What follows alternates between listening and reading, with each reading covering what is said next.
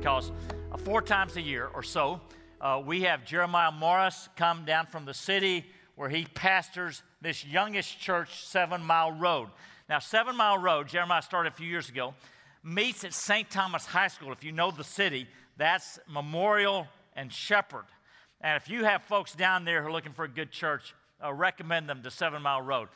Uh, Jeremiah and his wife Ashley have become uh, good friends for Gail and me, and really uh, good friends of our church. If you come regularly to Woods Edge, you know and appreciate and love Jeremiah. Jeremiah, come forward. Would you guys want, give him a warm welcome back to Woods Edge, please? Thank you. Amen. Thank you. Thanks, Jeff. Always, always a privilege to be here with you. Now, isn't it true that so much of life is shaped by our expectations? We admit that that's the case? Maybe it's in a, a simple way. Recently, a friend telling you how the best movie ever just came out, and you go to the theater. Maybe you've had this experience, and you sit down and you start watching, and you're thinking, Really? This movie? because the expectations got so hyped, you'd heard from everybody it was going to be this like life changing experience. You go, no, not this. Or it's the, the vacation that you've prepared for and saved for and planned for, and you took the family and everybody complained the whole time. It didn't quite pan out. And you go why do i why do i build up in my mind what these things are going to be? These expectations of things that are supposed to deliver our satisfaction and our joy but often don't. Having proper expectations is so key in navigating the midst of this world. One of the realities i've had to come to is that i'm very naturally an optimistic person. I just expect the best the cup is definitely half full.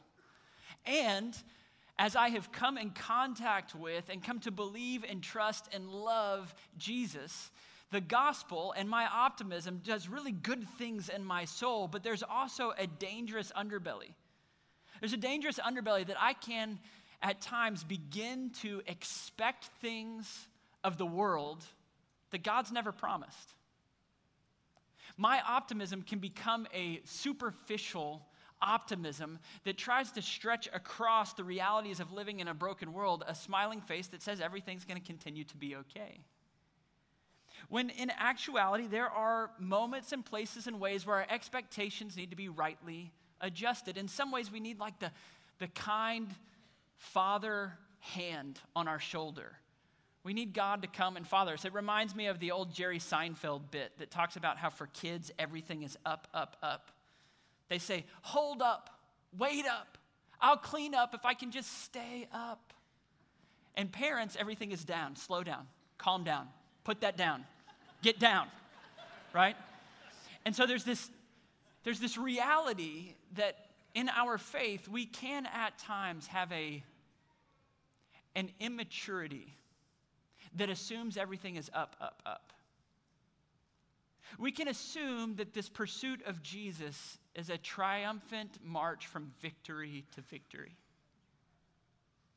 But what we have to come to terms with is adjusted expectations, not laying down optimism in favor of cynicism or pessimism, but having a robust biblical realism that can give ballast to our souls and help us to be a people that persevere through all that life brings us. And so this morning, in, a, in hopes of being a people that know what it means to persevere, to endure, to make it through all that life will bring to us, I want to invite you to spend some time with a dear friend of mine that I've been spending a lot of time with lately. He's the author of Ecclesiastes.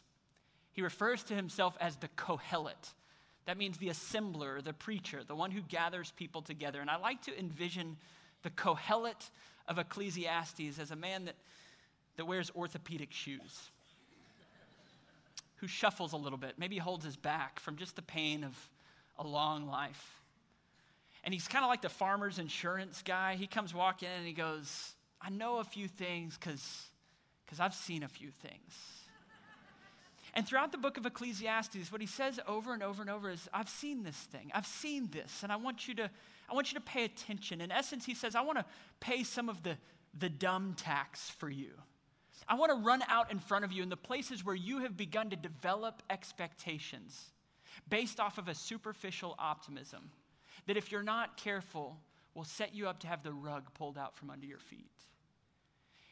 Scott, I, I just want to explain to you what it's like to really live in the world and hopes that as you confront that, you have what it takes to endure and to persevere, to live wholeheartedly in the midst of challenging circumstances. In many ways, what we are going to learn from the Kohelet in Ecclesiastes chapter 1 is, is very much like the Stockdale paradox. The Stockdale paradox, so called, is, is described by Jim Collins in his book, and it's named after a man uh, named James Stockdale, who was seven years a prisoner of war. And James Stockdale, the, the paradox of his life was this this is the way he described it. You must never confuse faith that you will prevail in the end, which you can never afford to lose, with the discipline to confront the most brutal facts of your current reality, whatever they might be. And Collins uh, describes this conversation with Stockdale. He says, Well, who didn't make it out of the prisoner of war camps? And he says, Oh, that's easy. The optimists. The optimists? I, I don't understand. The optimists, they were the ones who said, We're going to be out by Christmas. And then Christmas would come and Christmas would go. And then they'd say, Well, we're going to be out by Easter. Easter would come and Easter would go. And then it was Thanksgiving and then it was Christmas. And then they died of a broken heart. You see, what Stockdale was saying is that when behind enemy lines, when in the difficult realities where there's, there's brutal facts that are facing us, he's saying we must have hope that we will prevail in the end, but we must have something within us that enables us to engage reality, to engage the brutal facts before us. And I believe that this, this Kohelet, speaking wisdom in the book of Ecclesiastes, will extend to us and offer an invitation to what it means to live in the midst of biblical realism, to deal honestly with what it means to live in a broken world. And so I'm going to invite you to, to look with me at Ecclesiastes chapter 1, and we're going to, in essence, have an invitation to the whole of the book. We're just going to study the first chapter to get oriented to its themes in hopes that this morning it encourages us towards a robust biblical realism. Just before I read from Ecclesiastes, permit me to remind you what the prophet Isaiah says about the scriptures. It says, The grass withers and the flowers fade, but the word of God will stand forever. We would be really wise to pay attention. Let's start with the first three verses of Ecclesiastes chapter 1. The words of the preacher, or the Kohelet, the son of David, king in Jerusalem. Vanity of vanities, says the preacher. Vanity of vanities. All is vanity. What does man gain by all the toil at which he toils under the sun? In these first three verses, the Kohelet, who's introducing to us biblical realism, gives us the themes that give shape to the whole 12 chapters of his book. And I think he's trying to make a point. Did you hear it in verse 2? Five times there was one, verb, one word that was repeated vanity of vanities. He's saying, vanity of vanities, all is vanity. And the truth is, vanity is not a great translation of the word in the Hebrew there. You may have a, another translation in your lap there that says something like meaningless. Meaningless off also kind of misses what the author is delivering. The word in Hebrew is hevel. Can we all say that together? Can you say hevel? Yeah, very good. Hevel means smoke, fog. This morning it was, it was cool. I arrived here early, and as I walked out onto the campus, I could see my breath. That is Hevel. It's something that when you look across a field and you see the fog hovering there, and you think that's something that has substance. I could go put my arms around that. I might be able to hold on to that, manage it, manipulate it. But as you get close, you realize there's nothing there. The, the author of Ecclesiastes, as he begins to set out on what it means to live in a broken world, says, Let me tell you, Hevel, Hevel, all Hevel. And what he's beginning to sketch out for us, this is a word that he's going to use 38 times in 12 short chapters. And what he's saying is, we live in a fog bank It's all foggy. He's going to say things like, Well, let me tell you, I saw this thing. A righteous man died young.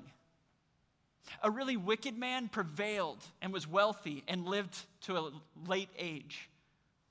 Hevel. I know this other guy says that had a lot of money and he invested it improperly because he was greedy and he wanted more and he lost it all and he didn't have anything to leave to his kids. He goes, that it's Hevel. And he, he talks about one thing he sees after another. I saw this, I saw this. And quite frankly, the fog is thick. And in essence, what he's inviting us to realize is that there's so many things around us that look like they have substance, like they can deliver. But he's beginning to help us understand that in fact, paradoxically, there's nothing there. As he's setting out his theme, he's saying all is Hevel, and then he describes what he's talking about, the, the realm in which he's talking about. He says, under the sun. Did you see that in verse 3? Talking about under the sun. He is engaging all of his thoughts and all of his writings on what does it mean to live in the soil of real life on this earth. Under the sun is his phrase to describe what it means to be in a broken world, what it means to be east of Eden, to have been cast out from God's presence. And what we know about being east of Eden is that it's hard. The curse that was laid over the created order was that thorns and thistles will infect the ground, and by the sweat of your brow you shall eat bread. It's hard to live in a broken world. So says the scriptures, so says the Kohelet. And so, he's inviting us into some honest realism. He's saying, Will you, will you deal honestly with me this morning about what it looks like to live in a broken world? And I believe that if we will unflinchingly explore east of Eden with the Kohelet, what he will deliver to us is something of substance that doesn't call us to pretend like the fog is not there, that doesn't call us to try to sidestep every storm and sadness, but actually gives us the confidence and the endurance to live through it. You see, the preacher is saying all is Hevel under the sun. And then he goes on an exploration. How are we going to be a people that survive in the midst of all of this challenge?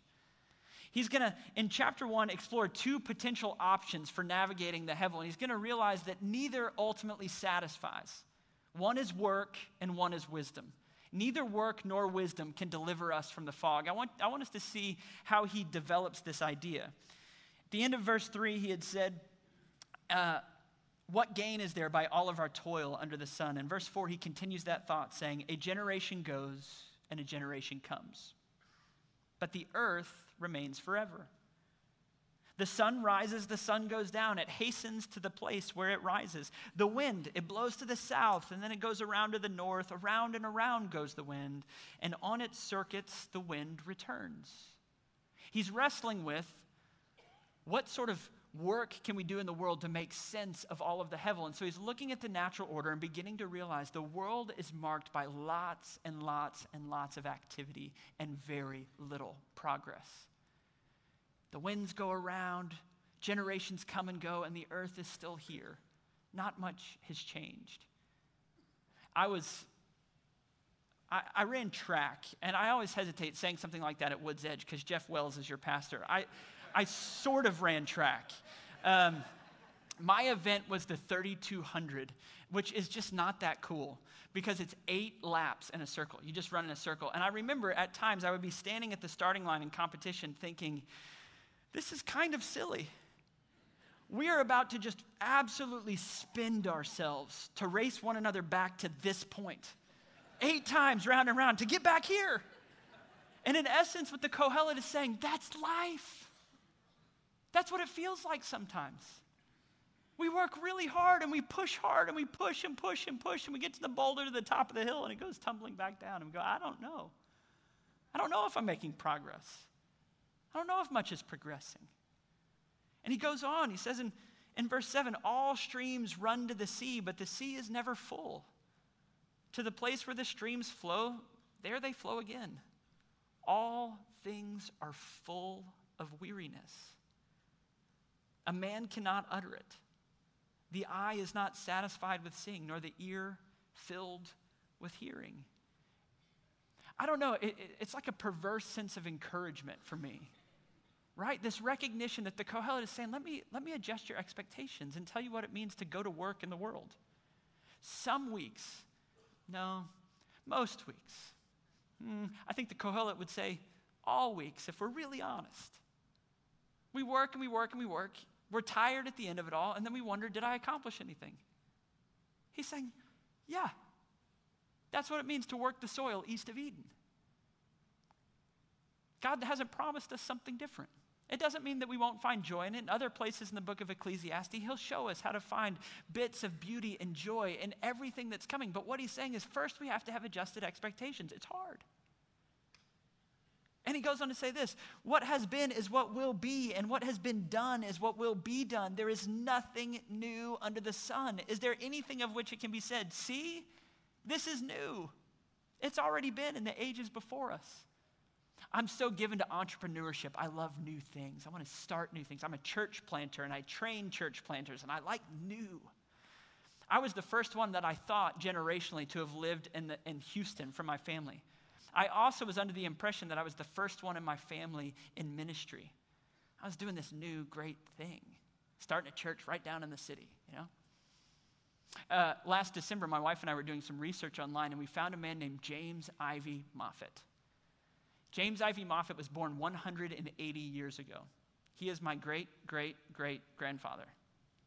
He had a white beard down to the middle of his chest, and the picture I found of him, he had a Bible firmly under his arm because he was an ordained minister. And he lived at 601 Hadley Street, one and a quarter mile east of where I preach every Sunday. And as I looked at this, I thought 150 years ago, he's walking these city streets. I'm going, I am late to the game. I think I'm so new and fresh. And the realization is, you, you know, the next verse says, there's no remembrance of former things. That's why we think it's new. I thought it was new because I didn't know James Ivy Moffat existed. It says, Nor will there be any remembrance of later things yet to be among those who come after. I didn't know James Ivy Moffat existed, and quite frankly, nobody's going to know I existed or you. You see, the Kohelet is introducing us to reality. He's saying, let's, let's take inventory of the brutal facts of East of Eden. Because it's only there that we can start to develop something that will persevere and be strong and endure way down in the valleys. If we're expecting work to deliver our satisfaction and joy, we are on a fool's errand. Your work will not deliver you from the fog. It can't. Leonard Woolf said it this way political leader, husband to Virginia Woolf, famed author. He said this I see clearly that I have achieved practically nothing. The world today and the history of the human anthill during the past five to seven years would be exactly the same as if I had just stayed home and played ping pong. Instead, I sat on committees, I wrote books, I wrote memoranda. I have, therefore, to make this uncomfortable confession that I must have in a long life ground through between 150,000 and 200,000 hours of perfectly useless work.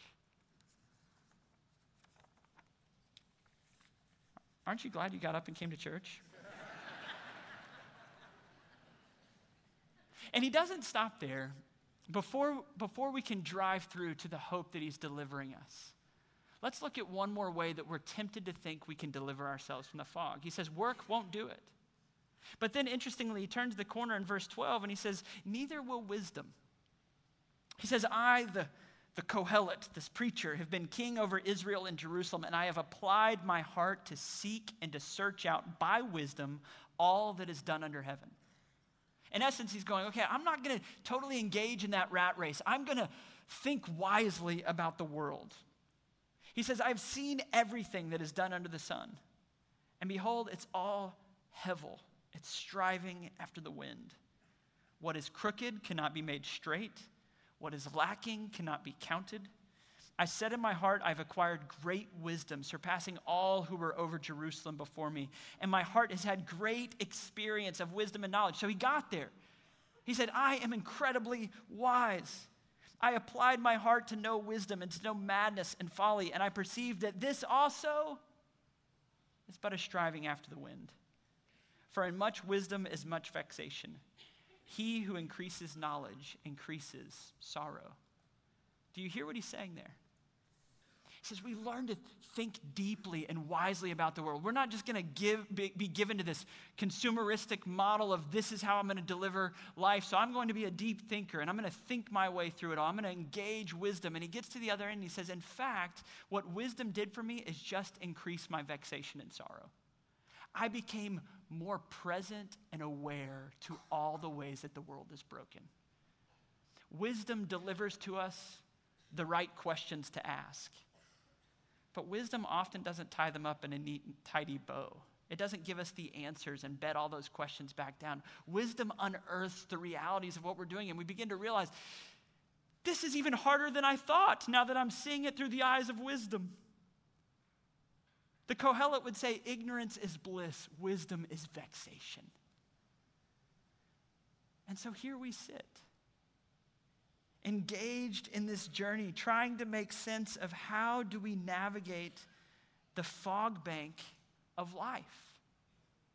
Our work and our toil cannot deliver us from the fog. Thinking wisely and deeply about everything does not deliver us from the fog. And in a sense, the Kohelet is bringing us to this place in the scriptures to, to be honest and open handed and needy. I love the role that this book plays in the scope of God's revelation throughout history that the Kohelet, by the end of the book, says, I exist to poke and to prod. He's, he, he paints this picture of he has a, a goad in his hand, which is like a stick with, with uh, nails at the end of it. And he says, This whole book should feel like I've been poking and prodding you. Does it feel that way? He's going, Are you going to settle down there? No, keep moving. Work's not going to do it. Wisdom is not going to do it. Keep moving. And it's uncomfortable to encounter this. But ultimately, he says, like the Good Shepherd, he's goading us to finally get to the place where we would see and experience the fear of God, the beauty of God in the midst of all of life. Do you know that in the Greek translation of the Old Testament, there's a word, hevel gets translated into a Greek term. And that same Greek term gets used only three times in the New Testament. I think in order to see the way that these ideas find their fullness, I want us to look at one of the places where that word is used in the New Testament. The word for hevel, for fog, it shows up in the New Testament in Romans chapter 8. If you have a Bible, please flip over there with me. It will also be on the screen for us to read. Romans 8, verses 18 to 25. An experienced preacher would have marked it before he, uh, he started quoting it. Um, so, Romans 8, 18 to 25 tells us about the, the New Testament realities of Hevel. I want us to listen clearly. It says, for I consider that the sufferings of this present time are not worth comparing to the glory that is to be revealed to us. For the creation waits with eager longing for the revealing of the sons of God. For the creation was subjected to Hevel, not willingly, but because of him who subjected it in hope that the creation itself will be set free from its bondage to corruption and obtain the freedom of the glory of the children of God. For we know that the whole creation has been groaning together in the pains of childbirth until now. And not only the creation, but we ourselves who have the first fruits of the Spirit, we groan inwardly as we wait eagerly for adoption as sons, the redemption of our bodies. For in this hope we were saved. Now, hope that is seen is not hope, for who hopes for what he sees? But if we hope for what we do not see, we wait for it with patience. What's the Apostle Paul saying here? I think it's first important to take note of what he's not saying. This is after Jesus has stepped into the world and there's been a cross and an empty tomb, and he's applying it to the story. And what he doesn't say is this there is no more Hevel. All's good, all's cleared up. What he actually says is, we still groan in the midst of the fog, but we groan with hope. You see, adjusted expectations. What does it mean to be a Christian living in the world? It means hopeful groans. It means that we are a people who serve a God who took on flesh and came to the earth. And he walked this world as the great preacher, the ultimate Kohelet, walking in perfect obedience and righteousness and teaching with perfect wisdom and insight. He can make crooked things straight. He has come to make all the broken things right again, to make all the sad things come untrue. This is what King Jesus does. And when he was bleeding and dying on the cross, what he was doing is he was swallowing the hevel, the curse that, like a wet blanket, lies across all of the created order, touching every square inch of this earth in which we live, touching the realities of our own hearts and souls. It's ever present. But Jesus said, Every bit of it I took into my very body and I put it to death in a tomb. And I conquered and have come back to life. And so, this is the reality. Not perfectly, not truly. We still live in the fog bank, but truly, He has secured victory. And we hope with anticipation that one day He will come again. And like the noonday sun, when He shows up, the fog will run for cover. You see, we are a people like James Stockdale that can live east of Eden and survey all of the brutal facts of our reality and say, do your worst. Because I'm already secure. I can't see sometimes up and down and right and left because the fog is before me. Do you hear it? It says a hope that you cannot see is no, a hope that you see is no hope at all. He says some days you can't see it because the fog is thick, but we know it's there because Jesus has taken up residence in our heart. We live as a people. You see, this is what allows us to be a people that endures. This is not a triumphant march from victory to victory. We limp behind a crucified and resurrected Savior, and we groan. We groan and we wait for the day when He comes back to make the sad things come untrue. But we're not afraid of valleys, and we're not afraid of fog, because our God conquers those things. And so we walk with confidence through the fog bank, holding to Jesus with adjusted expectations, groaning with glorious gospel hope. Amen? Amen. Let me pray for us.